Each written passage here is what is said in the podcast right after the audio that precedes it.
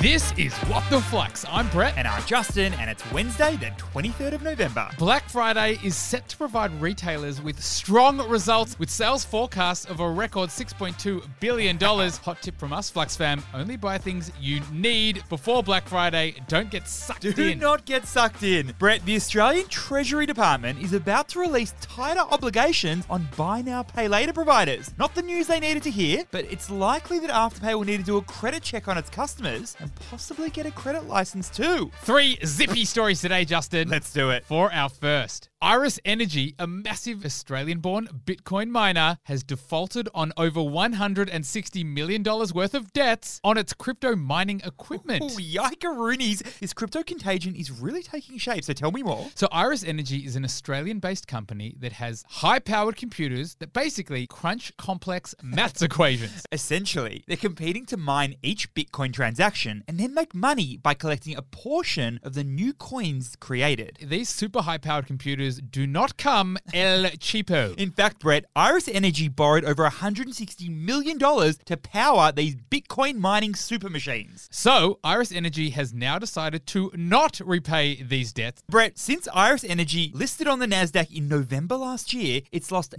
95% of its value. And many large investors that wanted exposure to the crypto industry are down on their investments big time. I guess you could say the old pick and shovel strategy doesn't work when the whole industry is going down. Ah, so what's the key learning here? A pick and shovel investment is the strategy of investing in materials that are used to produce goods instead of the final output. And Justin, this investment strategy is named after the tools needed to take part in the gold rush. Yeah, while not all gold diggers made money, they all needed equipment to dig. And during the gold rush, those selling the equipment made bank. Yeah, in this case, cryptocurrencies like Bitcoin or Ethereum, they're like the gold. Whereas the idea is that Iris Energy would be a pick or shovel and give exposure to the industry. But Brett, although the pick and shovel can help reduce some risk for investors, if the industry struggles, then the pick and shovel supplier struggles too. For our second story, Penguin Random House and its rival Simon and Schuster have scrapped their 2.2 billion US dollar deal to merge after a judge ruled it would reduce competition. Good for authors worldwide, I would imagine. One would think that anyway. What's the story? Okay, so Penguin Random House, they're the largest book publisher in the world. This company was formed in 2013 after the merger of, wait for it, Penguin Group Yep. and Random House. They've published many book hits over the last few years, Justin, like James Clear's Atomic Habits and like those John Grisham books.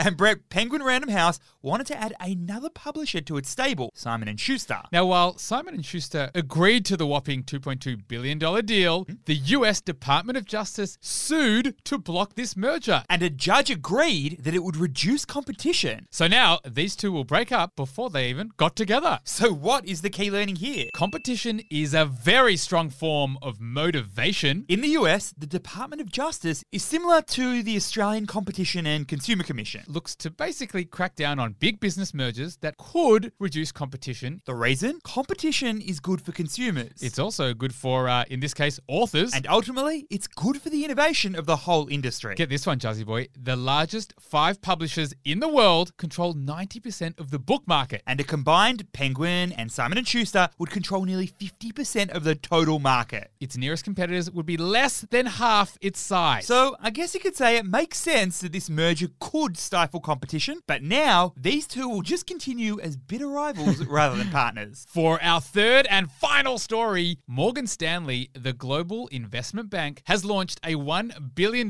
private equity fund for the climate space. Ooh, putting their money where their mouth is, Brett. I like it. Tell me more. So, Morgan Stanley is an investment management and financial services company Mouthful. with their HQ in New York, New York. It just so happens to be the 39th biggest bank in the world based on total assets, and it's headed up by an Aussie too. Morgan Stanley, they've announced this $1 billion private Mm-hmm. equity strategy, and it's going to be named 1GT. Very sexy name, and the aim is to invest in companies that will collectively remove one gigaton of carbon dioxide emissions by 2050. That, my friend, is the equivalent weight of, let me calculate, 10,000 fully loaded airplanes. And Brett, interestingly, the investment team's compensation will not be tied directly to financial returns, but also achieving climate goals. That's to ensure that employees are actually aligned with the ultimate goal, goal of the fund. So, what is the key learning here? There are many ways to incentivize employees to achieve very specific goals. Aligning employees' incentives with financial results is obviously one of the most common. In fact, Brett, a study by AMP Capital showed that incentives that are linked solely to financial metrics can often fuel negative culture and negative conduct. Ahem, the Royal Commission into banking. exactly. So, Morgan Stanley is flipping the incentives for its climate investing team so that staff are actually rewarded for doing good by the planet. Rather than doing good financially only. $14,000, Juzzy Boy. That's the amount that Tina, a member of the Flux fam, has saved by playing Win the Week. That's our savings game in the Flux app where you just need to save 25 bucks a week. And you get the chance to win cash prizes every single week. So head to the Flux app to check it out. Thanks for listening, and we'll see you tomorrow.